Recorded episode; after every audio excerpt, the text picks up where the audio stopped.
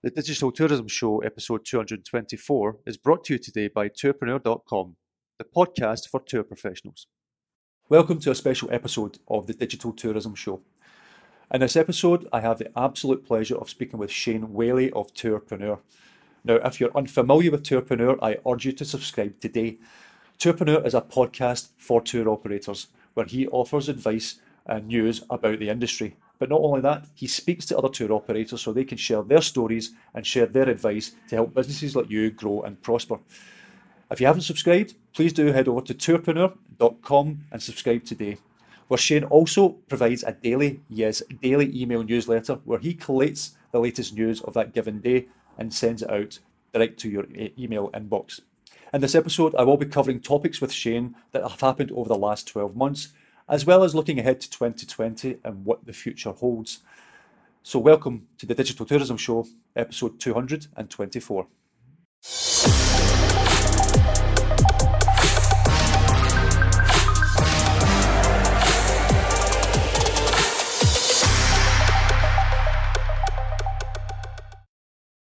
So it's good to see you again, Shane. Uh, I think was Arival was the last time we actually met in person. Um, you, you your booth looked amazing. You looked like you had a lot of people coming up, uh, doing doing interviews with you, etc. So it must have been really good for for, for your own show.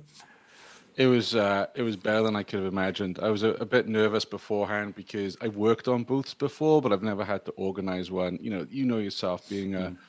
uh, an entrepreneur. You know, you have to wear so many different hats, which is why I called you know my podcast Tourpreneur because you do the marketing, you know, payroll, taxes, insurance, and booth organizing is one. And I'm, you know, eternally grateful to Checkfront because they stepped in with Arival and said, "Hey, we'll sponsor Tourpreneur yeah, at a specialty space." Um, oh, it enabled me to produce content that I would not have been able to do mm-hmm. beforehand. Because what I've noticed with podcasting is, if you go up to someone and shove a microphone under their nose, most people immediately, like a camera or a microphone, most people get quite frightened off by that. Yeah. Whereas having prearranged uh, appointments and sharing some questions in advance and making it just a 10 minute espresso interview just to really get a little mm-hmm. snapshot of their business and some of the challenges that they, they face. Um, it was phenomenal. And, you know, you, you put out a lot of content as well as being a digital marketing uh, ninja. You're also a content provider. Mm-hmm. And when people come up to you, but you must have had this after your book, Lookers to Bookers, where people come up, they shake you by the hand, they look you in the eye, and they're like, you've saved my business or you really helped my business. Yeah. You know, we, we both look up downloads mm-hmm. and read reviews and, and they're all great, but when you have that person to person contact, it's you know, I was blown away, quite frankly, Chris. No, it's it's it's amazing. Know, um, it's, it, by doing it the way you did it with your with your show and uh, allowing people to book up time with you, it's, it's, it's almost like they can psych themselves up before they get there. So if they were a little bit shy or you know, wanted to talk talk to you and stuff like that, at least they can psych themselves up. But in terms of Arival with the with the book etc., you know, it's the amount of people who came up to me who I've never met before just come up saying, "Hey, Chris, no, loved your book, love your videos, love this and that," and it's phenomenal. And, and, and that's what we try to install in our, our own customers to say, look, content works. Put out good content, good videos, good podcasts, good written content, whatever that would be. You know, to sell your story, show your your personality, and that's ultimately what will open doors for you. Um, I'm a big believer in that. That's why I do so much of it myself. Absolutely, and I knew about you before you know I started Tourpreneur because mm-hmm. having been a former director at Get Your Guide I came into tours from the hotel industry and I spent 13, 14 years in online hotels. Tours was very new. So I used to watch your videos to educate me at Get Your Guide about what it was like on the other side and what tour operator challenges there were. Mm-hmm. So I was very grateful for your content. And, you know, I gave a shout out to our friend Matthew Newton this week as well for his book, Sell More Tours, yeah. because that was very useful as well. And I really recommend, you know, tourpreneurs. Definitely, I've got a copy myself. yeah, absolutely. I mean, he he was saying it's a little out of date now, but I think the gist of what he's saying uh, is, is, still true. And and that's the difficult thing, I guess, even with your book. You know, two years down the road, the way things are going here in the United States, without getting political. Some of the presidential candidates are saying, "Oh, we're going to break up Facebook," so that may look completely different in two years' time, right? You never know. Well, that's it. But in terms of the, the, the fundamentals of marketing, no, it doesn't matter the platform, doesn't matter what it is you use or, or the medium you use. Ultimately, it's all about you telling a story. So that is never going yeah. to change. It's, so it's, it's just it's just adapting to the platforms that, that go onto it. Um, but, but, no, um, I, I, found Arival great. Um, I thought it was a an amazing conference um, again, once again. Um, what I really liked, Chris, was I had some listeners of the show come up to me and say, "Oh, you know, we were on the fence about coming. It's a lot of money. It's time away from the business." Uh, but we've absolutely loved it. We've loved meeting all these res tech companies face to face, meeting the OTAs, meeting other bike tours from mm-hmm. around the country. And nobody came up to me and said, nah, Rival's not for me. Everyone absolutely loved it. And mm-hmm. that was really cool to hear because I know we are both huge supporters yeah. of Arival and we feel that listeners and viewers and subscribers should go and attend because it will help grow the mm-hmm. business. And a large part of that for me is um, I'm not sure if Arival really uh, would be happy with this, but I'll say it anyway. For me, Arival now is almost like a school reunion in many ways, where you see people that you you know you talk to online or you read their posts on LinkedIn, and then you meet in person, you have a beer or coffee, catch up, and actually, this year, because Arival's getting bigger and bigger, there were people I couldn't get to see. So, mm-hmm. Joe Robinson, uh, for instance, who was at um, Redeam, he's moved now. You know, we were supposed to meet up, we never got time, and there were various others that yeah. the time wasn't enough. So, I like the learning, I love the networking, but also it is like having a couple of beers with people who are in the same boat as you. You know, yeah. we're all speaking the same language. Whereas, you know, I'm sure when you go to the football or have a beer with friends, they don't really get what we do you know, and yeah. and to be around people who understand the challenges and frustrations, and you can use acronyms that they understand. Uh, I love that about Arival. Yeah, no, no, I, am exactly the same. It's, it's you know, meeting up with old friends and, uh, and making new friends, etc. And that's you know, I think at the Arival there. Uh, between me and Jessica, who, who, at that point worked for me, now works for Arival.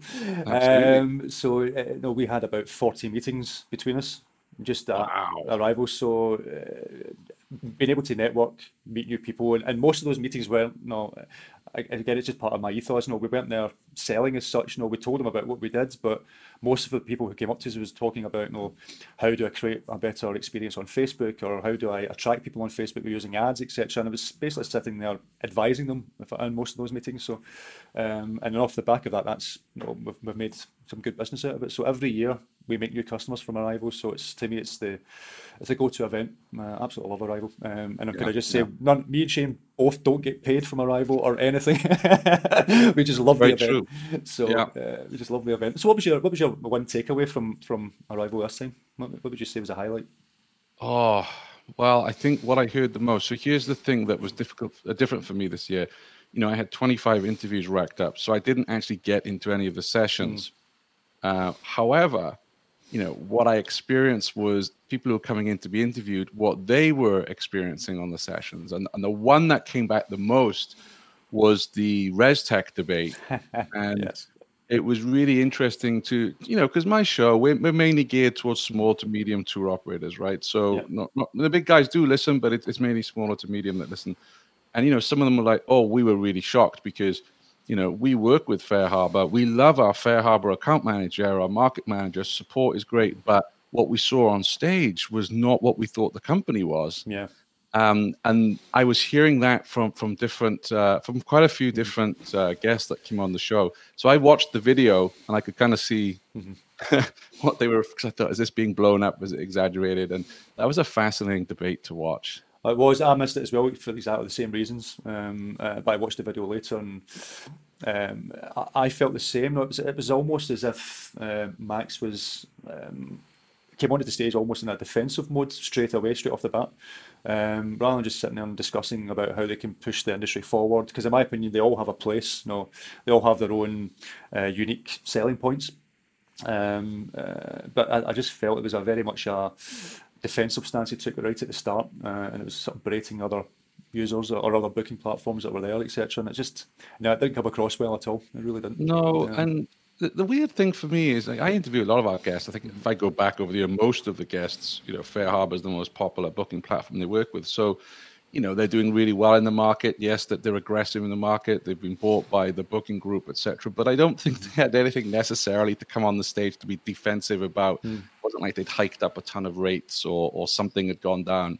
Uh, so I was surprised by that stance, especially when yeah. you contrast it with Peek, Checkfront, and Rezdy, who who were pretty calm and measured, mm. and just talked about you know how they saw the market and what they are, uh, as opposed to kind of I mean, the, the quote that Max came out with, I forget it now. It was something that some elephants die or something, and I was like, no, yeah. this is not that industry. This mm. isn't Wall Street. You know, mm-hmm. this isn't an investing conference. The, the, the cool thing about our industry is we all share knowledge. Yeah, we compete, but we share knowledge. We help each other out, and we really see that, especially with tour operators. I always remember one of our shows. Um, Mike down in Charleston runs a ghost tour, and he had a really bad car accident. Was hospitalized for six months or so, and um, Bulldog Tours, Tours jumped in and ran his tours for him. They're a big competitor. And they were like, "Don't worry, we'll help you. You're going to lose business, we'll run for you." And I see this throughout, mm-hmm. you know, our industry that and we'll get on to Get Your Guide originals in a minute because that's going to be interesting how that goes mm. down in the marketplace. But yeah, I, am not sure if somebody had coached Max incorrectly or he, he didn't read the room, was, was yeah. my opinion. It's a shame. FareHarbor do a lot of good stuff, but what I will say is some of the FareHarbor customers who I spoke with are like, yeah, we're not going to leave Fair mm. Harbor. We love our market managers. We were just taken aback yeah. by by the uh, you know the stance. Yeah. No, I think a lot of people were, like you say. I think a lot of people were, but no, it's I don't I don't see it going to affect their business too. They're too big to be honest. So it won't affect the business that much. I wouldn't have thought. Yeah, and there was that central question, and I guess this is probably why Max felt he had his back to the wall because Bokun weren't up there. Mm. And of course, FareHarbor got bought by Booking, and there was that discussion: should an OTA own a res system, etc. And I don't know what you find talking to, to your customers and, and people in the industry, but most of my uh, listeners they don't really care. Yeah. No, they don't. And I know, I know, Peter makes the case that you know why would you let an OTA own your plumbing, and, and I understand it, but most small to medium sized tour operators are like, I don't really care as long as it works, as long as it's a price I can afford, um, it does everything that I need, doesn't give me any headaches. I don't really care who owns it. Yeah. Well, yeah, no, I, I agree to a certain extent. Um, no, talking about uh, OTAs, etc. I, I, whether it's them buying up booking platforms or, or, or them promoting their own businesses, etc. Know that OTAs have a place. I think the, the OTAs should be there uh, to complement the suppliers and the operators and everything else to help them generate more business. But what I, what I agree with Peter uh, Peter Syme uh, in terms of uh, his angle on is, is I think OTAs are now getting to a stage where it's more of a detriment to the industry, and from a personal uh, perspective, than it is as a, a help. Um, though a lot of businesses out there are, are looking to grow their own brands and grow their own businesses and actually be a business. Um, but a few are hiding behind a, a TripAdvisor or a Get Your Guide or, or any of the other OTAs, um, and your brand is not at the forefront, um, and you're also not in charge of your own customer data. Then to mm. me that is a major issue. Um, no, that recent article I wrote um, all about OTAs, no, um, competing on Google Ads against their own suppliers and everything else it's unsustainable. Suppliers just won't be able to afford doing their own marketing as well as being on OTAs, paying the commissions, uh, as well as their operating costs, etc., etc. And all these little things. You know, you're talking about bookkeeping and everything else, and the whole tourpreneur uh, aspect of it. It's how are they going to make money? Uh, so something has to change, and it's just unsustainable in my opinion at the moment. Yeah, I mean, I come to it from a, a different view. Mm. I worked for an OTA, you know, for you know, 15 years or so on the hotel and the tour side. So I've seen how much money can be made mm. by tour oh, operators sure. who work mm. with OTAs. And, you know, let, let's be honest, you deal with Facebook ads, Google ads. You know that's not cheap and costs are rising. So if you are paying, paying an OTA 25% and you're getting, you know, good business out of it, and it's saving you from either trying to learn Facebook yourself and throw a load of money mm-hmm. down the toilet, quite frankly, because it's a tough thing to learn. It takes a while. That's why there's people like you around, Chris, that do this professionally. Yeah. Or going with a, a, digital marketing agency who's promised the world and doesn't deliver. There's a lot of that going on. And then you look at that 25%. I know Peter Syme is right. You know, you got to look at your bottom line and your profits. But then I do think, okay, how much time should you dedicate to running your own Facebook ads and Google ads versus getting out with your tour guides and doing quality evaluation mm-hmm. or talking to your customers to find out, hey, you know, how can we improve this? How can we enhance it? What else would you like to see? So I, I, I understand the dangers of it, um, but I do also know that OTAs have supported a lot of tour businesses. Oh, for sure. I, I, I, know a lot of people might think I'm completely against OTAs. I'm not. Like I say, they have their place. Mm. They have uh, they do help a lot of different businesses, but I know I suppose I come come to it from the aspect of if, if a business actually wants to grow their own brand and have their own brand name and everything else being seen in the industry, then yeah. it's going to be harder relying you know, on OTAs for that because obviously a, a TripAdvisor logo or a Get Your Guide logo or a Booking.com logo or whatever it would be is always going to be at the forefront. But where, where does it, there always, to me, there should be like something like a, uh, I don't know how it would work, but like a non-compete clause. So if you if you are helping a supplier, you can't run ads against their own ads and that type of thing. So it's, it's there's I think there's well, I think there's a lot uh, of things that should should come into it. So. You see that that does happen mm. if you have uh, enough clout. So mm. I don't think I'm betraying confidence year because across the board. So at my time at Get Your Guide, Empire State Building would come after you. Mm. Their their SEO police and SEM police would really chase you and I know all the OTAs were threatened with uh, Empire State yeah. Building walking away because they were because the problem at, a, at an OTA, and again, I haven't worked at Get Your Guide for almost two years, right? So things have changed. It was the same thing at Booking.com. Mm-hmm. You've got almost this room full of geeks that are locked away in a vault and they're doing all the SEM. So there's not much conversation. Yeah. And they don't want to have like keywords that they can't use because they're running all these algorithms and whatever yeah. else. So occasionally you will get an error where mm-hmm suddenly an OTA will be, you know, keyword build, and you guarantee you get a phone call from the managing director saying like if this isn't off by the end of the day, we're ceasing working with yeah. you. So if you have enough clout, there there is almost That's that non-compete. Yeah. But a rafting tour or a walking tour or a brewery tour, the OTA is just the OTA is just gonna laugh yeah. uh, at you. Um, and then the other day I was looking at I think this is the big difference I've seen. So in my time at Get Your Guide, you know, I would scream at them to spend more money on PPC and AdWords for some of our kind of secondary tours, so not the Statue of Liberties and Empire mm-hmm. State mm-hmm. buildings, but you know, for instance, Jeff, who runs Chicago Underground Donut Tours, you know, promote that. And I did see a couple months ago that suddenly they are spending a lot more money on those AdWords. Now, I don't know how Jeff feels about that. I'll have to ask him on a, another episode of the mm-hmm. show, or maybe he wants to respond to this on, on the Facebook group uh, he may be happy thinking, well, yeah, I'm paying them 25%, but I don't have to worry about my Google ads. They're taking care of it for me. Or he could be like, no, this is cannibalizing my own mm-hmm. campaigns. I want to be in control of it myself. Mm-hmm. This is something I, and he's, he's a, from a marketing background, so yeah. maybe he does feel that way. But for a lot of uh, tour operators, you know, it, it, you're outsourcing all of that to an OTA. No, and I completely get that. Um, no, from from our perspective, the and I don't want to dwell on this too much, but from our perspective, it's uh, it's driving up the cost of Google Ads. So it's actually becoming to the stage now where a lot of operators, especially the smaller ones, just can't afford to do Google Ads, and a lot of them are now migrating over to Facebook ads because it's a lot cheaper and actually more targeted, to be fair. But um, it's a lot cheaper option. Um, so it's, it's it's almost like Google Ads is now going to become just for the few rather than the many as such. Um, so it's it's a double edged sword. I can see the benefits, really the many is. benefits of the of OTAs, but I also think it's having a, an effect on the industry as a whole. So it's, it's just finding that balance, and I, I just don't think the balance is there at the moment. So you're right, and I hear the advice like just give the OTAs the tours that you're struggling to sell, or if it's you know a quiet period, but. I know from experience the OTAs will be all over you if you they, they want your top products. They don't want your secondary. They they want your mm-hmm. flagship product and they want it on their books. Yeah. Um, so you know it is tough to adhere to that mm-hmm. strategy. Mm-hmm. Um, what I'm excited about with OTA. So last week I was at the America Outdoors conference oh, nice. in Salt Lake City in Utah. Mm-hmm. Very very different sector of the mm-hmm. industry. Mm-hmm. It's one that I'm not that familiar with. I'm not really much of an outdoorsman. I don't ski and mm-hmm. snowboard, and you know. Um, but a lot of those guys, like with one guy I was talking to, he was asking me about OTAs, and I, and I had to say to him, look, I wouldn't worry about them just for now because he runs snowmobile tours in New Hampshire. And what I can say is that you know the OTAs are not touching mm-hmm. new. I mean, I'm sure TripAdvisor have product there, but they're not certainly not prioritizing it. They're prioritizing New York, San Francisco, Chicago, yeah. LA, etc. Those secondary, tertiary areas that they will come in time because the same thing happened in the, the hotel industry when I started my career in the OTA, I worked for a small British company called Active Hotels. And Active Hotels went on to be bought by a more well known company called Priceline and oh, Booking.com. Yeah.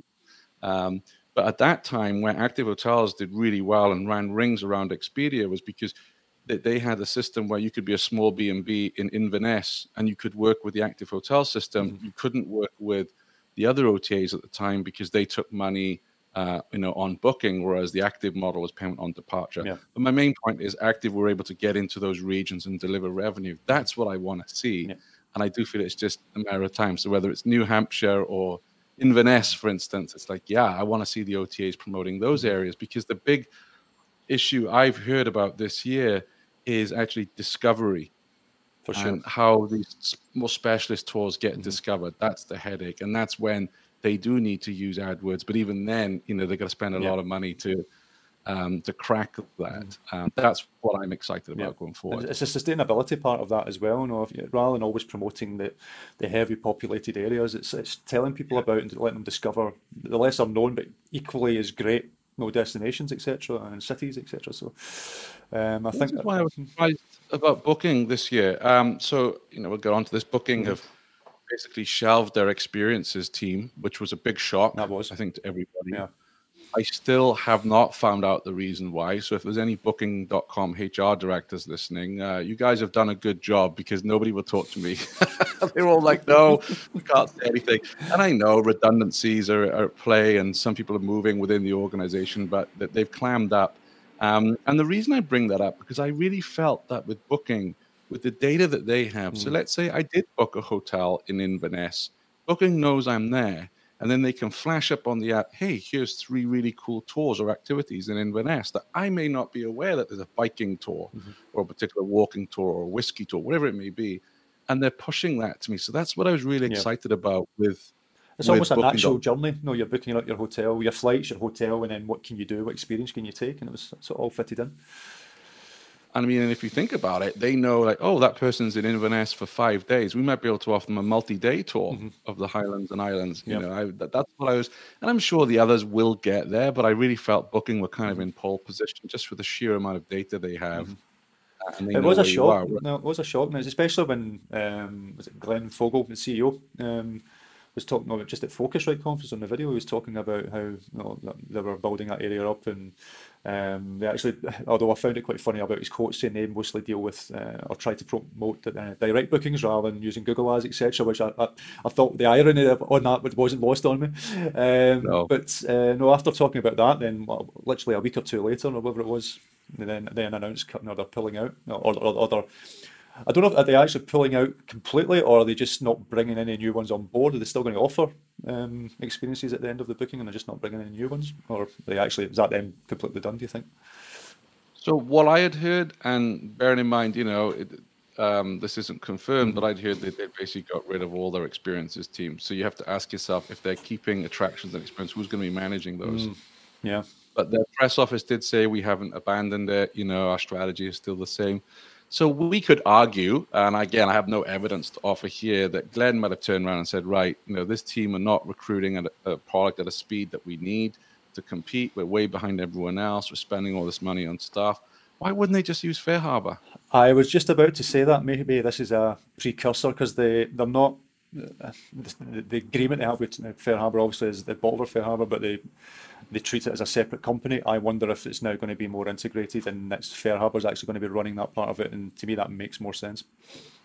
Absolutely, and I thought that from day one is that's why they were buying it to plug it in mm. and say, right now we can have this connected trip that Glenn is often talking about. And I was lucky enough to work closely with Glenn for quite a while. You know, we, we have a good friendship, and he's one shrewd guy. I oh, mean, oh, yeah. you just got to look at that Priceline mm. stock price, for instance. Compare that with Expedia. Mm. Compare it with TripAdvisor and you know they, have done amazing things under his stewardship. Yeah.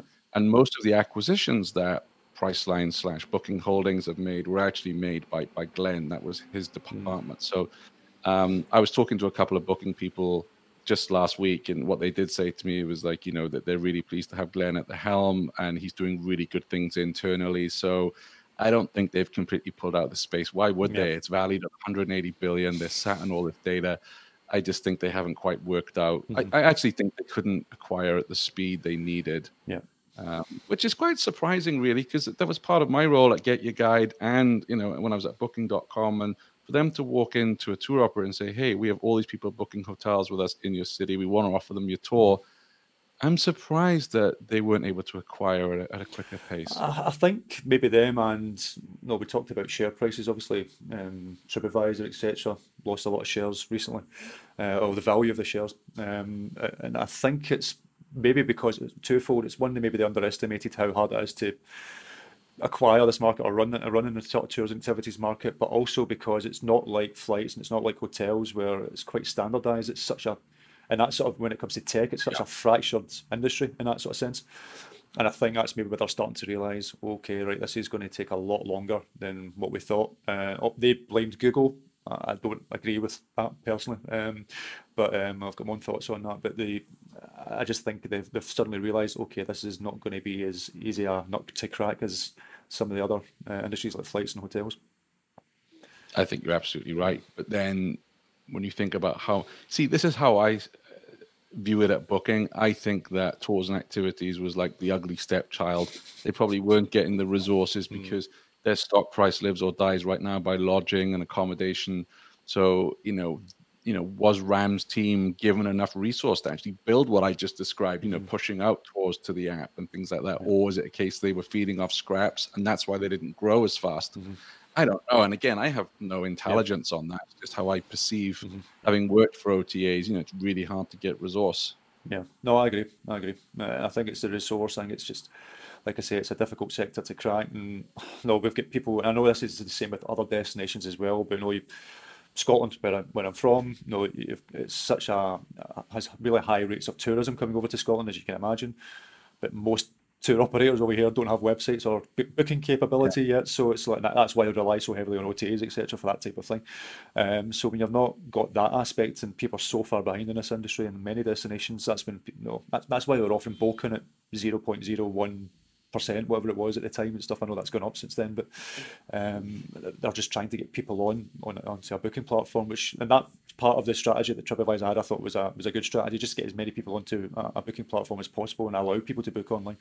I agree with what they did there, but um, uh, maybe it just didn't happen quite as fast as what they hoped and Maybe their shareholders decided, to know the investment they've had, um, this, a lot the shareholders decided, hold on, we need to put the brakes on here a little bit or something. So I don't know. Glenn, I mean, Glenn's got a, a, track record of being quite ruthless. Mm. You hmm. know, coming in. I mean, he's come in. He, you know, uh, the then CEO Gillian Tans is now chairwoman. Yeah. You know, he made that decision quite quickly. So, you know, he doesn't hang about. He won't let anything linger. He'll make those decisions quite quickly. So, hmm. my my feeling is they haven't gone away from the industry. They will be back. I think they will plug into the FareHarbor content and, and start using that. Mm. I, I, just can't see why they would walk away from an industry that you know they they need to grow. And it seems to me that they've got nearly I don't know the percentage, but nearly every lodging in the world yeah. pretty much. Yeah. So where where do they grow? How do they grow? They've got car hire. Um, and also on their website, it was kind of hard to find the mm-hmm. experiences mm-hmm. side as well. So I think they'll be back. Yeah, no, definitely. I, I don't see any reason why they wouldn't be, to be honest. Um, you know, if, if we're keeping on the sort of track of the OTAs at the moment, you you obviously get your guide experiences. I know you, I know you had some thoughts on that. Um, what was your obviously you, you used to work then, so yeah, I did. And at the tail end of my time at Get Your Guide, you know, the whole originals came up, mm-hmm. and I was never a huge fan, and, and I'll, tell you why. Um, and this was coming from the OTA perspective, not even from a tour operator perspective, but what I loved about my time at Booking.com. So I managed, I opened up Scandinavian markets. I then opened up West Coast in Canada, oversaw a lot of offices, a lot of important markets. And I loved walking into a hotel with my market manager and saying, hey, our data is telling us if you have a minimum of eight photos, if you have a photo of the TV and a photo of the bathroom, hotels that have that increase their conversion. Mm-hmm. And then it was down to the hotel to say, okay, we'll act on that, we'll do it, we'll get someone in to take pictures. Well, they wouldn't, and that was down to them. And I love that, you know, giving the data to everybody, making it a level playing field and saying, this is what we've learned on conversion.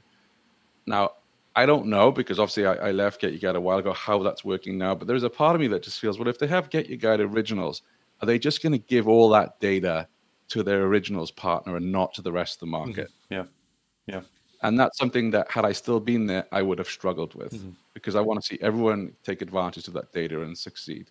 And if anyone from Get Your Guide's listening, if that's completely incorrect and you're still giving that data out, then forgive me and I apologize and let us know. But that was what, you know, when you start to pick favorites in a market. Yeah. Um, and also on the on the flip side of it, there was I remember Tao Tao did his uh, Ask Me Anything at Arival Berlin, and I got my microphone out, spoke to some tour operators. Hey, do you want to come on and share your views about Get Your Guide Originals? They were like, no, don't want to come on air. Mm-hmm. We're really annoyed about it. We think it's compet- you know, competing with us, but they give us so much business. I don't want to go on the record, which I completely understand because why would you? Mm-hmm. Um, but I am hearing from the industry a lot of discomfort around this. And then there was the talk that my former boss, Johannes Reck, the CEO, gave where he was saying that, you know, in a few years' time, he wants uh, 50% of their business to be Get Your Guide Originals.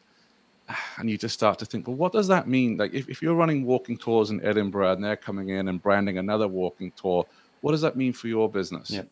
And why should you bother working with Get Your Guide Mhm. If they're just going to have that one favored walking tour? Mm-hmm. Yeah, it's go- it's How do you see it's, it's it's going to go. It's obviously they're trying to go along the model of you know, Airbnb or you know the Airbnb experiences, or even you know, tours by locals as well. No, because they, they they're always branded up tours by locals, and they use their own guides, and they actually train up their own guides as well and put them out out there and stuff like that.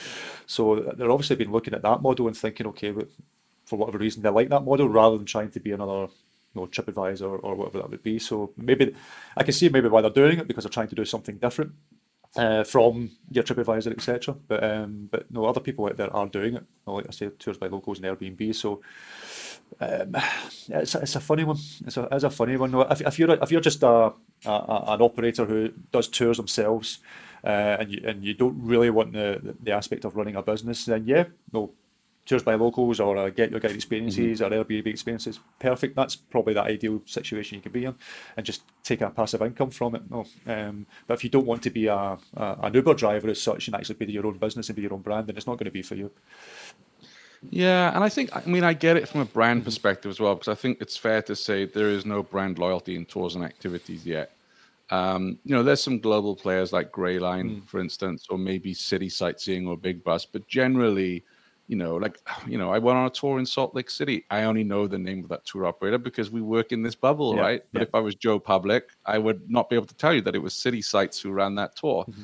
So I think what Get You Gotta trying to do is to build the originals up. So let's say I've come to Edinburgh, got a really good experience on a Get Your Guide originals. I'm going to Berlin. Oh, I wonder if they have one of those originals tour, the Get Your Guide. Mm-hmm. Yeah. I think that's also a route to them building that brand. And and I get it. You know, they have a lot of criteria in order to be a Get Your Guide original. Johannes was saying that I think it's their average score was 4.8 out of 5, whereas their average across the board for mm-hmm. most of their products, of non-original product, is 4.4. Um, so I get it. They're creating, they're trying to create a standard, which we've talked about a lot. Yeah. That hotels star ratings, etc. We don't have that in tours. Mm-hmm. So I, I agree with you. It, it, in in some ways that it, it's a double edged mm-hmm. sword. I like the standard, you know, creating Yeah. standards. I get they're trying to build a brand, but in the shoes of a tour operator, I'd be very very nervous. Yeah, and, and you made a good point there when you mentioned you know, uh, Gray Line and you know, Big Bus, etc., etc. And all that's technically, and they're probably going to hate me for saying this, but they are technically, for once of a better word, an OTA as well. No, it's, it's people who Yeah. buy into the brand, no, that it's a, whether it's a, a licensee or, or, or a franchise or whatever it be, you're buying into that brand. But that's people consciously thinking, okay, I want to run my business, I want to change my brand from this to this because they value that brand. No, no Gray Line, etc. They're all got amazing brands. They're well known across the world. So why not? And, and obviously that's what Get Your Guide are trying to do with that as well. So, so yeah, it, it can be it can work for big businesses as well. But it's it's it's whether those big businesses that would want to, if you can imagine like a a Gray Line Orlando, for example, no suddenly going no. Not going to be Line Orlando anymore. We're going to be Get Your Guide Originals. It's it's going to be a harder nut to crack. I would have thought. Yeah, and what happens when? So, as I understand, listening to Wilfred Fan at Klook at um, Arival Bangkok, he was saying that there wasn't a route they were going to go down.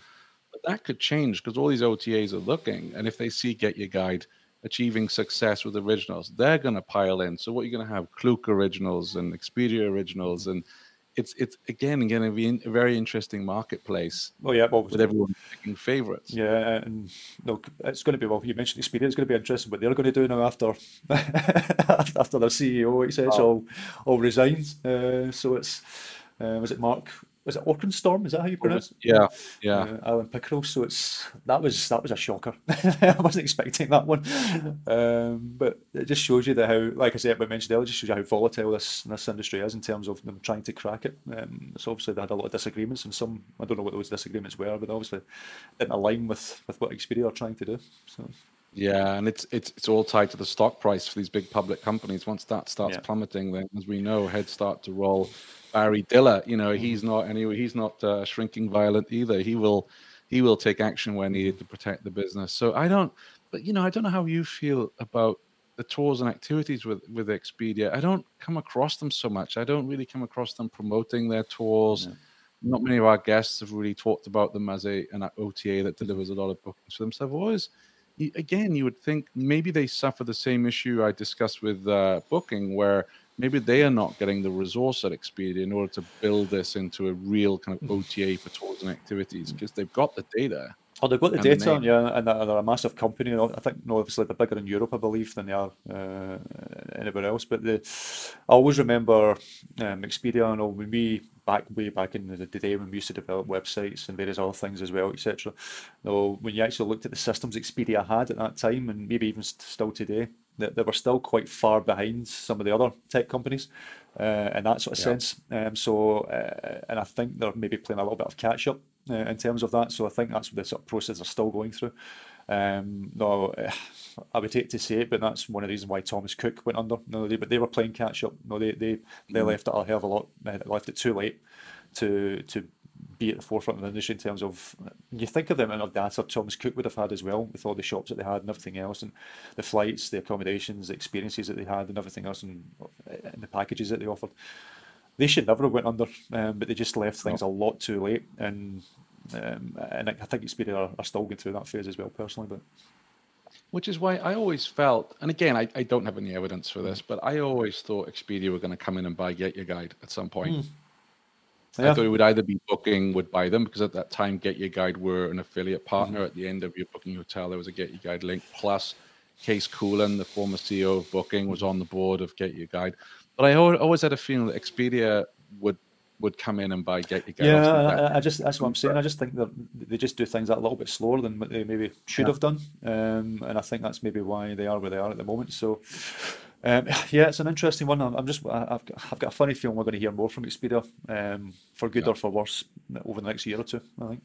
Yeah, I don't hear much from them. That's the thing. Mm-hmm. It's like I, I, never hear on the tours and activities mm-hmm. side. Anyway, maybe that will change with yeah. the, you know, the, the new order over at Expedia, uh, or will they just double down on their lodging product and mm-hmm. flights and if, if that has sunk down. I think another interesting thing that I observed with uh, Johannes Reck talk in Berlin, where he said, you know, Get Your Guide is number one in Europe. Uh, we're number two in the United States and soon to be number one. Now, obviously, a few years ago, I was privy to those numbers. Um, there was a big gap, quite frankly. Mm-hmm. Uh, but looking now, for instance, you know, when I was in Salt Lake City last week, I pulled up both apps and TripAdvisor. This was the score. I, it was like a rugby score. TripAdvisor 68, Get Your Guide 4 in terms of activities. Now, again, Salt Lake City, lovely, lovely place, but I, am guessing it's a secondary or tertiary city. I'm mm-hmm. pretty confident that Get Your Guide haven't really focused on Salt Lake City yet, which um, you know, there's a lot of outdoor activities that go on there. There's, you know, like I say, TripAdvisor had 68 activities. Yeah. So when he says they're going to be number one quite, you know, soon in the US, I did kind of raise my eyebrows yeah. and thought, is that just, you know, fighting talk? Um, and then you know i'm not privy to the value that they're delivering in their biggest cities but i'm pretty sure if i did an audit of these mm-hmm. secondary and tertiary destinations that trip would be some way ahead yeah no i would agree i would agree and yeah, just go back to your point about no Expedia, no, possibly buying, get your guide, etc. No, it, it, couldn't happen now with the, the, amount of investment they've had. No, no it's no, it's that's that's it's impossible for anybody to buy get your guide. Unfortunately, get your guide are now in a position where they have to make it work. Um, yeah, or they're going to have to sell again, it cheap. so. Yeah, and you know, I'm being pretty candid on on this uh, chat today. I mean, uh, if Johannes listens, I'm not picking on you, but he also said at Phocuswright, you know, yeah, SoftBank are an investor, but they're just along for the ride. And I was like, no, like, no one's chipping in millions just for the ride. And, and the whole SoftBank thing, it's like it's like you and I putting money on Rangers and Celtic to win the title because yeah. they pump money into Klook and they pump money into into Get Your Guide. So it's a really after odd throwing situation. after throwing money about, I'm sure we can take some to help promote the podcasts and shows and everything else. I'll happily take some. Yeah. There, there's a punt for you. You can do that. Yeah, especially if they're just along for the ride, yeah, right? I mean, exactly. you know. but uh, no, it's it's, it's, it's, it's, it really is it really is interesting, and I know uh, we've obviously known you've spoken about you know, uh, Groupon and Amazon, what they're possibly going to be doing, etc. Um, Groupon are a funny one in my opinion because, especially here in in Europe, um, Groupon are seen and still seen by many as a as a as a provider of huge discounted products, whether it's tours or other products or restaurant, you know, going out for bites to eat and everything like that. And I think that is one of their issues. Um, I know they're trying to really get into this space and grow this space within the tours and activities market, but I think a lot of people will only use them because they expect huge discounts, um, and a lot of operators just can't provide the discounts that they're looking for. Um, and I think they've got a bit of a, an issue with the brand because of that. Um, they really have got a lot of work to do to overcome their discount sort of look and feel to the brand. Um, uh, I don't know if they can pull it off. To be honest, I don't know what your thoughts are on that, but. Yeah, it's interesting because at Arival Orlando, there was a poster in the foyer which was something like Groupon, you know, and it was something. I, I, I'll have to pull up the image now of the photo, but they, they said no discounts or whatever else. And I was like, okay, interesting. And I went over to their stand and I spoke to someone who was there and she didn't really know what was happening. Mm. And then I said, look, you know, can you get your sales director to call me? I'd love to get him on the show because a lot of our listeners are confused uh, because she was telling me, no, no, we're not deep discounting on, on the tours side. Yet, you know, I spoke to someone fairly recently who's a tourpreneur and said, no, no, they made us discount. And maybe they have a two pronged approach. Yeah um, but I would, you know, I, I, would love love them to come out on your show or ours and just explain a little bit more about what they're trying to do. Yeah. Um, but I, I, fear you're right, and also what I've heard from our listeners is um, when they have run deals with Groupon, because I think it used to be if you worked with Viator, you were automatically added to Groupon. There was something that yeah, that really happened to Peter Simon again to, to mention him. No, uh, he had some one of his tours through uh, Viator, then and yeah, all of a sudden he came on Groupon, and no, it, yeah, and it just happened automatically, and it wasn't really the type of customer that he was trying to attract. Um, so it's and, uh, yeah. And I also heard that the the discount buyers are the absolutely worst for leaving bad reviews. They're expecting, you know, a lot more. Uh, you know, quality or whatever it may be, and they're quick to leave yeah. negative. And that's weird, isn't it? You get a 50% off a hotel room or an, an activity, and then you leave a crappy review. Mm-hmm. And I, I worked for a couple of years as VP of sales at a company called Secret Escapes, which oh, yeah. um, I'm sure you'd be familiar yeah. with in the UK. So they did flash hotel deals, deep discounts, but only four star and up. And I got talking to a lot of these hoteliers, and they, they won't touch Groupon with a barge mm-hmm. ball. They call them the ramen noodle brigade, and you know, or the pot noodle brigade for your British listeners. And I, I don't mean to be snobby here at all, but what they were saying was um, those customers would come in, they'd buy cans of beer for their room and sandwiches. They wouldn't spend it. And the whole thing about the flash deal is those hoteliers, yeah, they want to fill up some rooms, but they want you to have a couple of drinks at the bar or maybe a meal or yeah. a breakfast or you know something and they never did spend that. That is the whole site. point. Is because it's people looking for something cheap. No, and that's yeah, fair enough. That's a, a viable market to go after if, if, that's what you want to do. But if you're a four or five star hotel and you want people to come in and take a meal, etc., then that's not the customer you want. They are going to just go out and go to McDonald's or bring in McDonald's and have a couple of uh, cans of beer. Uh, other burger chains yeah. do exist, by the way, in case there's any. but uh, no, it's just no, that's not the customer you're, you're going to try to try to attract if it's a four or five star hotel. No, it's yeah. Yeah. So that's that's interesting. But maybe they're going to do something different. I mean, let's let's let's see what mm-hmm. they do. I, they've been very very quiet about it, but mm-hmm. yet they must have pumped a fair bit of money into Arival to be a launch partner. Yeah. Uh, you know that doesn't come cheap, no. so maybe they're going to take this seriously. Mm-hmm. But there's that, and you were quite right to mention Amazon. There was discussion a few months ago, and some of our listeners said they'd been approached by Amazon confidentially. They weren't allowed to say much about it, uh, but I haven't heard mm-hmm. any more about that. And I'm reminded that a few years ago of Amazon were going to come into um, the hotel space, mm-hmm. and in fact they were in the United States for a grand total. I think it was of three months, and then they just pulled the plug mm-hmm. and said, "Yeah, this isn't for us." And I always admired them for it, a bit like maybe what's happening with Booking, where yeah. they're like, "Oh yeah, this is a lot more difficult than we anticipated." Yeah and you know I dodged a bullet there because they headhunted me to to head up their sales division for the East Coast, wow. and you know it's Amazon. I was really tempted, but in the end I said no, I'm loyal to Secret mm-hmm. Escapes. I'm going to stay. And then a month later they go, and I'm like, oof, wow, dodged the bullet, big time, big time. So uh, what do you think they're up to? Oh, they, they are for sure. Uh, they're getting into so many different things now. They are. They want to be for want of a better word, the, the Walmart of the online, which they are already with everything else they do. So they want to bring in activities, they want to bring in tours. They'll eventually come back into the hotel space again. I would be surprised if they eventually do flights and become what Virgin are at the moment. No, they've probably got aspirations for that as well at some point. So um, uh, they will come back into it. And you know, I've been hearing sort of similar rumours as well of, that they've been approaching certain operators, etc., and, and trying to bring that part of the business in, and, and so it makes sense for no if, if the, the, the biggest online retailer there is in the world.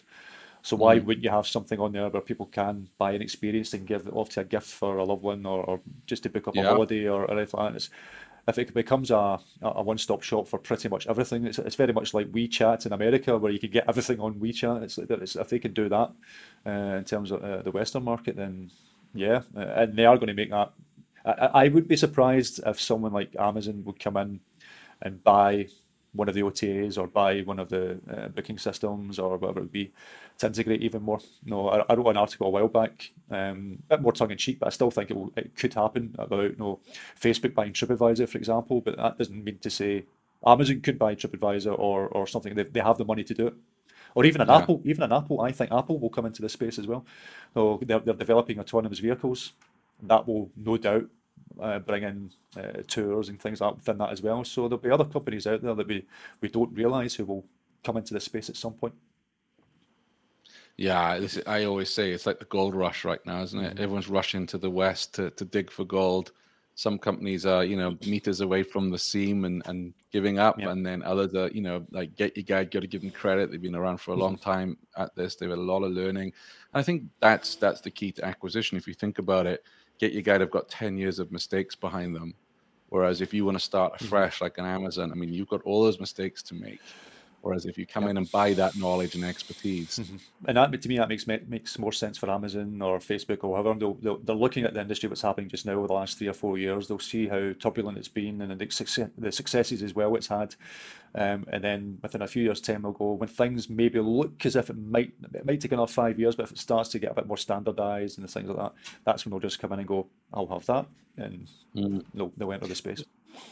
The company we haven't talked about because they're primarily concerned, they're an OTA, but they're concerned mainly with attractions is Tiqets with a Q. Hmm. Luc Elzinga's companies because they got 60 million from Airbnb, which was a puzzler to me because yeah. it seems to be different from Airbnb experiences, whether again they'll merge them at some point in the future. Mm-hmm. But, you know, well done to the Tiqets team because yeah. I I had fears about them. I didn't know if they they could last with all the money being pumped into Get Your Guide and Klook and up against Trip. Mm-hmm. Um, I was a bit worried for, for Tiqets, and that's not because I've heard anything bad about them. I think they're a great company, but taking real deep pockets to compete in yeah. this space. And so that's, I was thrilled. That's going to be a. Um, it's going to be an issue for many of the booking. No, I think was it Arival they, they mentioned something like the 150 booking platforms out there and reservation systems or whatever it is. It's incredible. No, it's, within the next five years, I'd be lucky if there's going to be 25 of them or 50 of them sort of about. No, it's um, unfortunately there's going to be acquisitions. Some are just going to fall to the wayside, and there are a lot of good companies. Ticket is one. There are a lot of really good companies out there, um, and I like the aspect that they are more independent. No, it's one of the reasons why I like things like Peek Pro and all the other ones because yeah. they are independent. They they don't have a FareHarbor or a TripAdvisor hanging over their head and uh, shareholders to sort of say that you need to make this and you need to make that. Um, there there is always going to be a place for an independent system, um, uh, but yeah yeah, it's it has to be consolidation. That it can't continue with 150 different booking platforms. Yeah, you say that. My my eye opener last week was so there was a massive kind of you know exhibition area, vending area, and I was like, wow. So Peek were there. They had a mm-hmm. booth. FareHarbor had a booth. Flybook, and I didn't realize until last week that Flybook actually started out, uh, which was a booking engine for fly fishermen and fly fishing tours. So they're kind of of that ilk, yeah, yeah, right? So yeah. I got them being there. Um, and then there was these other uh, booking platform guys that I, I, I, was not familiar with. And when I was asking around some of the attendees, oh, who are you using for your online bookings? It was two or three these adventure booking platforms mm-hmm. that I want to say like 90% of people were using. No one said Peek. Yeah. No one said FareHarbor. It was these guys. And, you know, I said to Douglas Quinby, because we had dinner together, I was like, I hadn't even heard of these guys. Are they in the 150 that we think are out there? So I think by niche, mm-hmm. maybe yeah, yeah you know, if you've got someone who's like, yeah, you know, we're just going to specialize on food tours, or yeah, we're just going to specialize on ghost tours. Now, I don't know if that's sustainable as a business. I don't know the margins mm-hmm. and, uh, and the finances, but I think yeah, then I could see a um, a smaller booking platform working because you know you're running a food tour. They understand the challenges. Mm-hmm. They understand what you need to run that food tour.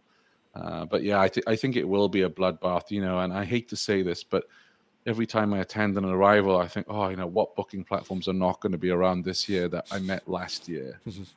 Um, you know, and it's it's a market economy, it's competition, it's it's what happens, but you know, it's yeah, it's actually quite funny, and you know, I, I do this similar thing where I, I take uh, there was a a roller banner of all. Uh, it wasn't obviously all 150, but I had quite a lot of booking platforms on it. I took a photograph of it, and if they have a similar thing every year, I go to Arival, I take another photograph of it, and just sort of see what the differences are each year on year. see who's yeah. dropped off or merged or yeah. whatever. So yeah, it's quite an interesting one. So what was your what would you say was your uh, to sort of finish off more positive notes, etc. So, what, what, would you say is your, your highlight of the year? What, what, what sort of stood out for you uh, in 20, 2019? There was a lot because obviously Tourpreneur started in January of this year. It was a an idea. Well, did get past your first year? Close, yeah, close just about year, yeah? a couple of weeks ago. No, just about. Um, and you know, when I was at Get Your Guide, one of my frustrations, and I think every sales director experiences this, that you are so involved in strategy meetings. I think 80% of my time that I was involved in recruitment mm-hmm. because we were building a big team. Um, that I just didn't get enough time to get out and sit with tour operators. Yeah, I sat with Empire State Building and you know Disney and all of those, but I never sat down with a, a brewery tour or walking tour. Yeah. So you know, I'd always, always, but they fascinated me. And what fascinates me about this space more than any other is if you have a passion for local breweries that you can build a tour around it and you can make a living out of it. Mm-hmm. Yeah, it's tough, it's hard, it's not easy at all. Uh, and I love hearing these stories of how people are, oh, yeah, I was a lawyer, but I got fed up of all that, or I got fed up with in the corporate world. Mm-hmm. Now I run brewery tours or a punk rock walking tour of New. York. And I love what I'm doing every single day. I get out of bed with a smile on my face. And I think for me, that's been the real highlight is yeah. speaking to people who are you know happy to go to work happy to build a business they love you know that seeing smiling faces mm-hmm. on their guests um, and also just what's available in terms of technology if you think i was joking with someone the other day about you know 20 years ago even 10 years ago to an extent marketing you'd put an ad in the paper and wait for the phone to ring you had no idea if that ad was resonating mm-hmm. whereas you know more than anyone else chris you know you stick a facebook ad up you see straight away, oh, it's not converting. Yeah. Let's change the image. Oh, now it's converting. Oh, no, it's not. Let's change the title. All, all of the ninja tricks that you guys do, we're able to do within a matter of days to kind of work out if that ad mm-hmm. is effective or not. Yeah. Um, so I'm really excited about more people discovering more of the specialized tours. Like everyone who goes to New York City know they can get a, you know, actually I say that about the Empire State Building. One of my frustrations always used to be, still is, I was there last weekend I walk past the Empire State Building and I see a big line of people outside. That's just the line to buy a ticket. That's not the line to get it. And I'm like, you've all got smartphones. Yeah. Just whip up the phone, use Get Your Guide tickets, TripAdvisor, whatever. Like book at least book your ticket to get in there. Yeah. Uh, so we have a long way to go, even we with the, the, big big names. But I, I really look forward to smaller tour operators using the technology that's out there. Because let's be honest as well, that yes, of course, you know, your business uh, relies on paying customers that are like, yeah, I don't have time to do it. I don't have time to learn it. I don't have time to make mistakes with Facebook. I'll give my money to Chris, let him go do it. But for people who are just starting out who don't have any revenue, there's YouTube videos. You know, your channel is like I said at the start of the show. You know, I learned so much through watching you. Even when I started Tourpreneur, and I, I always share that I just paid 400 bucks for a you know a session with someone and then the next week you put out a show that basically covered what she told me for the 400. I'm like, wow, Chris would have just saved me 400 bucks, right? So I am excited about yes. this. Um, I'm excited about more Arivals next year. Mm-hmm. I think they get better each year. For I think sure. they are listening, they're learning. This week, uh, Skift announced that they are having a one day tour. That's interesting, yeah. One day summit for, for tour operators. Yeah. And let's be clear because Rafat reached out to me and said, no, no, no. He said, you know, we're not competing with Arival this is for the multi-day mm-hmm. tour sector, which is still a really important sector.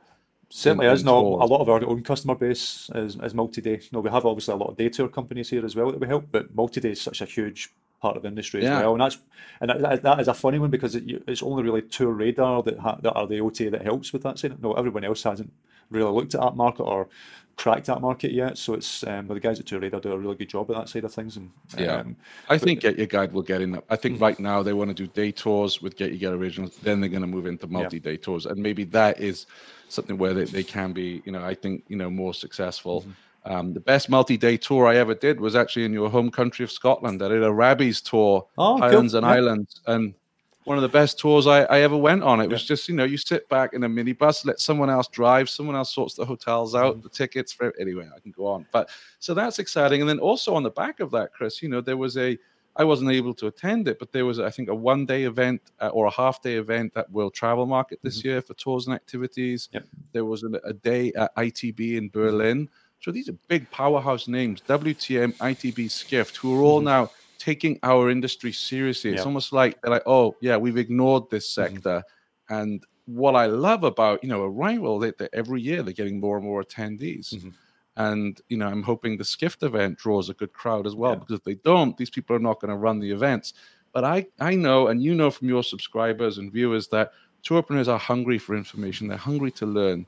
They want to take that knowledge and implement it in their business because there are a lot of empty mm-hmm. suit gurus out there that will charge them, you know, a load of money for so-called marketing advice, and they don't understand the language of tours and activities.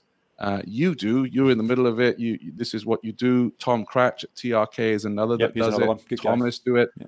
Yeah, absolutely. The, mm-hmm. these are good people in the industry. So uh, I'll shut up now, but I'm really excited about next year and the years after for tours and activities. This yeah. is why we do what we do. No, and you hit the nail on the head. It's, it's why I put out so much free content. So, yeah, I run a business, I run a marketing agency, I, I've got staff to pay. I obviously need to make money to, to, to keep the business going um, uh, and to make my wife happy. I've got a wage coming in and feeding the kids. But um, oh, yeah. but the no, I'm a big believer of in terms when you're when you're doing marketing is, is offering as much free advice as possible. I want to see the industry grow. Um, I want to educate the industry as much as possible.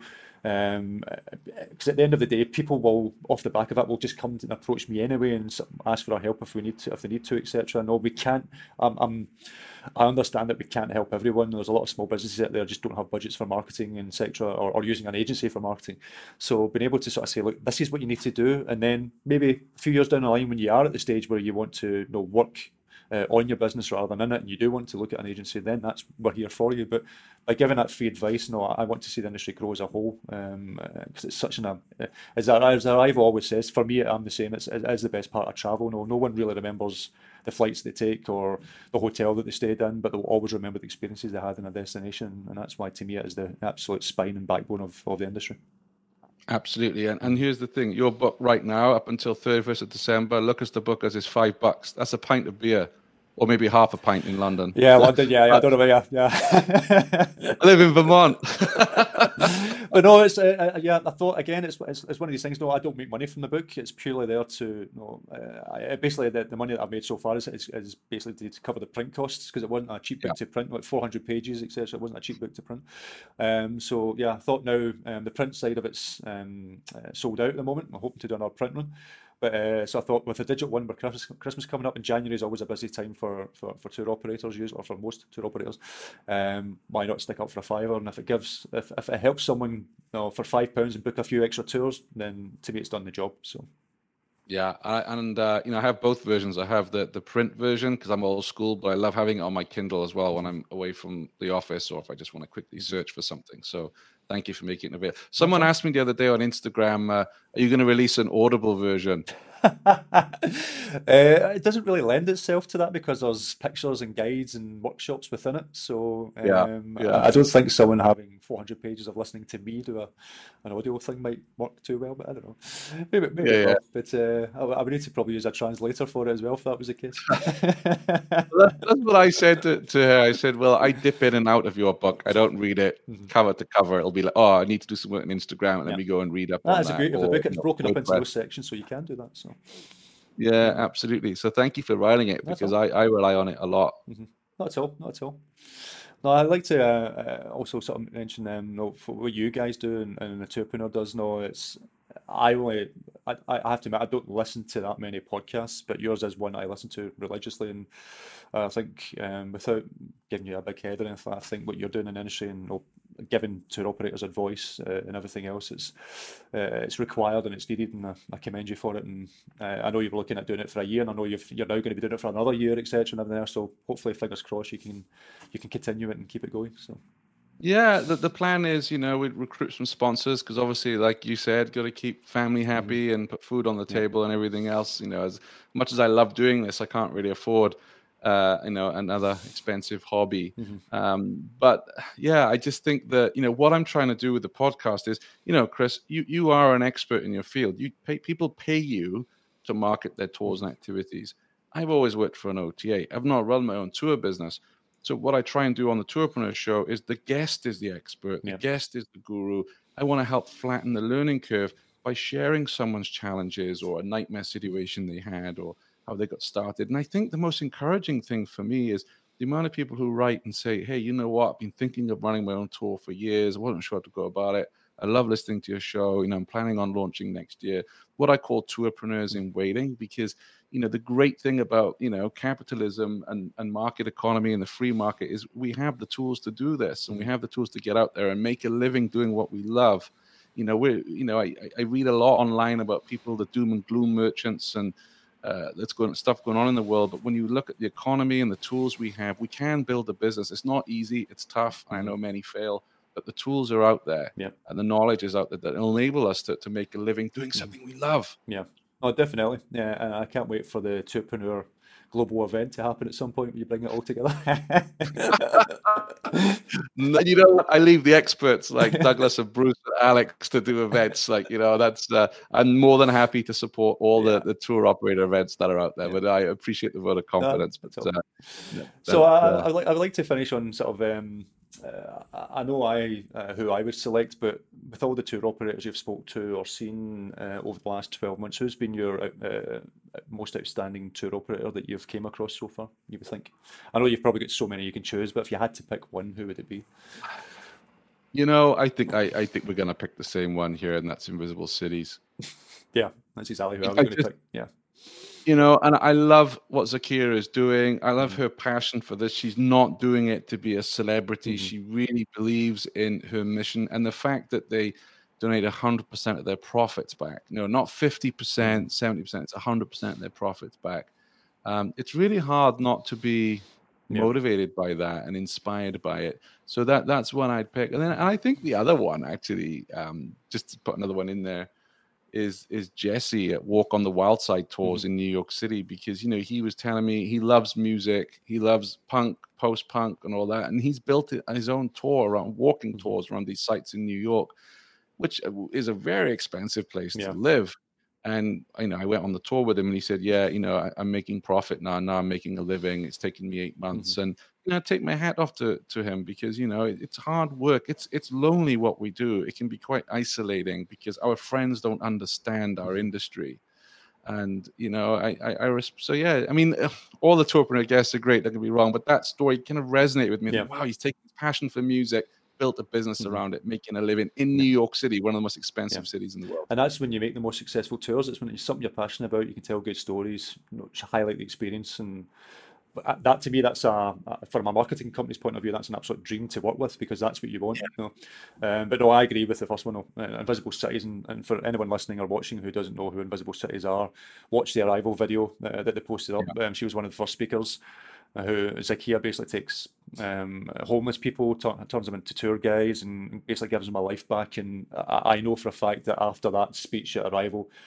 the amount of people who came up to her uh, and spoke to her through that whole event was incredible. Um, and the amount of awards that she has won this last year as well has been well justified. So it's uh, it's a it's a company I keep watching. I love what she's doing, and long may it continue. And like what I like about Zakia, she's honest. She doesn't mm-hmm. BS. She says, you know, yeah, sometimes it's tough to get those guys to turn up on time and, and you know, look presentable mm-hmm. because you know that's the. But you know, she's honest about that. in, quote her, she said, "It's bloody hard." Yeah. And that's why I admire her as well. She's not getting up like a Gwyneth Paltrow saying, you know, this is like unicorn poop or yeah. whatever. You know, she's really saying, yeah, this is. Sorry, Gwyneth. I know you listen to the show. I'm Chris Martin. I don't like Coldplay. Um, you, and me, you, you, and me both. ah, brilliant. No, uh, but no, I, I, respect the fact she's being honest about how tough it is. Yeah. No, no, true, exactly, and no, no I, I, all credit to her. No, she's it's a very, very hard job, but um, but no, giving people the life back is is such an incredible thing, and doing it in a way that the thing I like about what she does with the business is it's, it's not a charity; it's actually set up mm. as a proper business. So it, it, gives the people that she's helping um, a sense of security because it's, it's seen as a job, not as a, a handout, as it were. So it's uh, it's incredible. I'm a big big big fan, big big fan. I'm uh, excited. I, am chatting to her shortly. I'm going to start next year. Um, the first Tourpreneur interview will be with her because I want that inspiration. You know, January can be a tough month, right? Mm-hmm. You've had Christmas, New Year, and it's like back to it. Mm-hmm. Um, so I, I want to start the year with some mm-hmm. inspiration, mm-hmm. and I just I, I don't think there's anyone who can beat her right now in our space. Especially just after the Christmas and New Year period, especially for a lot of homeless people. That's that's yeah. going to be a there should be some good stories and things I like to tell from that one. So yeah, um, absolutely. Um, so finally, what would you say is your what you're looking forward to in 2020? What do you think is going to happen in the next year? Oh, really tough question. I don't know. I think there's going to. I, think I agree with you. I think there's going to be more acquisition mm-hmm. news. I think I think there's going to be a lot more of it than it has been over the last couple of years. I think 2020 is going to see a massive amount of acquisitions and some surprising people coming in, whether it's a, an Amazon or something along that sort of lines, coming in and buying one of the systems or one of the, the yeah. OTAs or whatever. I think I think it's going to be a big shake up in 2020 personally. But. I also hope, and again, I know this is really difficult for tour operators to to to um, to offer, but I would love to see dynamic pricing coming in as well this year. Mm-hmm. You yeah. know, I just think there's such a big opportunity there to, you know, sell spaces on your bus when you're quiet and you know have a premium price mm-hmm. when you're busy. Uh, again, I know this is really really hard in terms of the technology, and but I would love to see that come in. Yeah, no, definitely. But that, again, that's why a lot of the OTAs are having issues. Is nothing standardised at the moment. Um, the industry really yeah. needs to have a more standardised system, and I know a lot of the booking platforms might not like that, but there has to be something to standardise the industry like it did with flights and like it did with hotels because it's not going to it's going to get to a stage where it can't grow any further or it's always going to be sort of left behind in, in compared to the other industries so it mm. has to something has to happen and over the next couple of years hopefully that will that will happen at some point so the other thing I'd like to see happen, maybe a bit controversial, is I, I would like to see Airbnb become a proper OTA. You know, mm. all these policies they have about minimums and you can only take, which they turn a blind eye to a yeah. lot of that. You know, you can only take Airbnb. You know, they again, they're sat on a lot of data. And I'm thinking of the tour operator out there, particularly those who have more specialist tours. Um, you know, using Airbnb. I know they're being very picky who they're working with. I'm like, oh, come on, just be an OTA. Mm-hmm you know you can still curate yeah. and have something slightly different than the main OTAs. But I really would like mm-hmm. to see them just become an OTA. No, I agree. And to, I'll, I'll put my hands up anywhere I'm going in a destination. The first place I look at is Airbnb. But uh, I haven't bought an experience on Airbnb yet, but certainly for accommodation, um, yeah. Uh, it's the yeah. first place I look at. Um, so, but no, I think they they're sitting on a little gold mine there. If they just they, all they need to do is push that button, and they can really blow up and grow. I think. So. I, I think you're right, and I think you know, we're, as I said, the big pain point I've heard about in 2019, we'll hear it again next year is discovery. How do my mm-hmm. tours get discovered? And they could play a huge part in that. And to be fair enough, booking are moving more out of the experience space. That opens the door for Airbnb, in my opinion. So why yeah. not push a button on it? So I agree. So it's going to be interesting times, that's for sure. Definitely. That's why we do what we do. Every morning I wake up and I write the brief. It's like, okay, what what's happened today? You know, who's resigned? You know, who's been bought? What new tours are out there? You know, it's it's just such a and I know it, it can be a frustrating industry to make money at as well. But it's I I, I can't see myself ever working in another mm-hmm. industry, yeah. and especially like you say, we do is best part of travel as mm-hmm. well. Uh, so uh, it's exciting. Oh, for sure. No, I'm the same. It's I'm so ingrained in this industry now, so invested in it, and I love it. It's yeah, it'd be hard to hard to work in anything else. Definitely. well, Shane, it's been an absolute pleasure. We need to do this more often. I think maybe. I think you're right. Yeah, uh, yeah. Doing, doing, maybe every every six months or something. We'll do a little review of what's happened at least, or something like that. And, combine our forces and do another wee mashup. I think that'd be. I think that'd be. I think that'd be great. And uh, you know, what what do the listeners think? That's the important yeah. thing. Just like with tours, asking guests, have Chris and I, you know, rabbited on too much here and rambled, or have you enjoyed it? Let us know on our respective social media channels because uh, that's what puts gas, sorry, petrol in our tanks, right? yeah, diesel or unleaded. That's what we know. yeah. So uh, yeah, even my son. He, he obviously, uh, my son's going to be four in January, and he he uh, as, as, any kid is, is glued to their iPad, etc.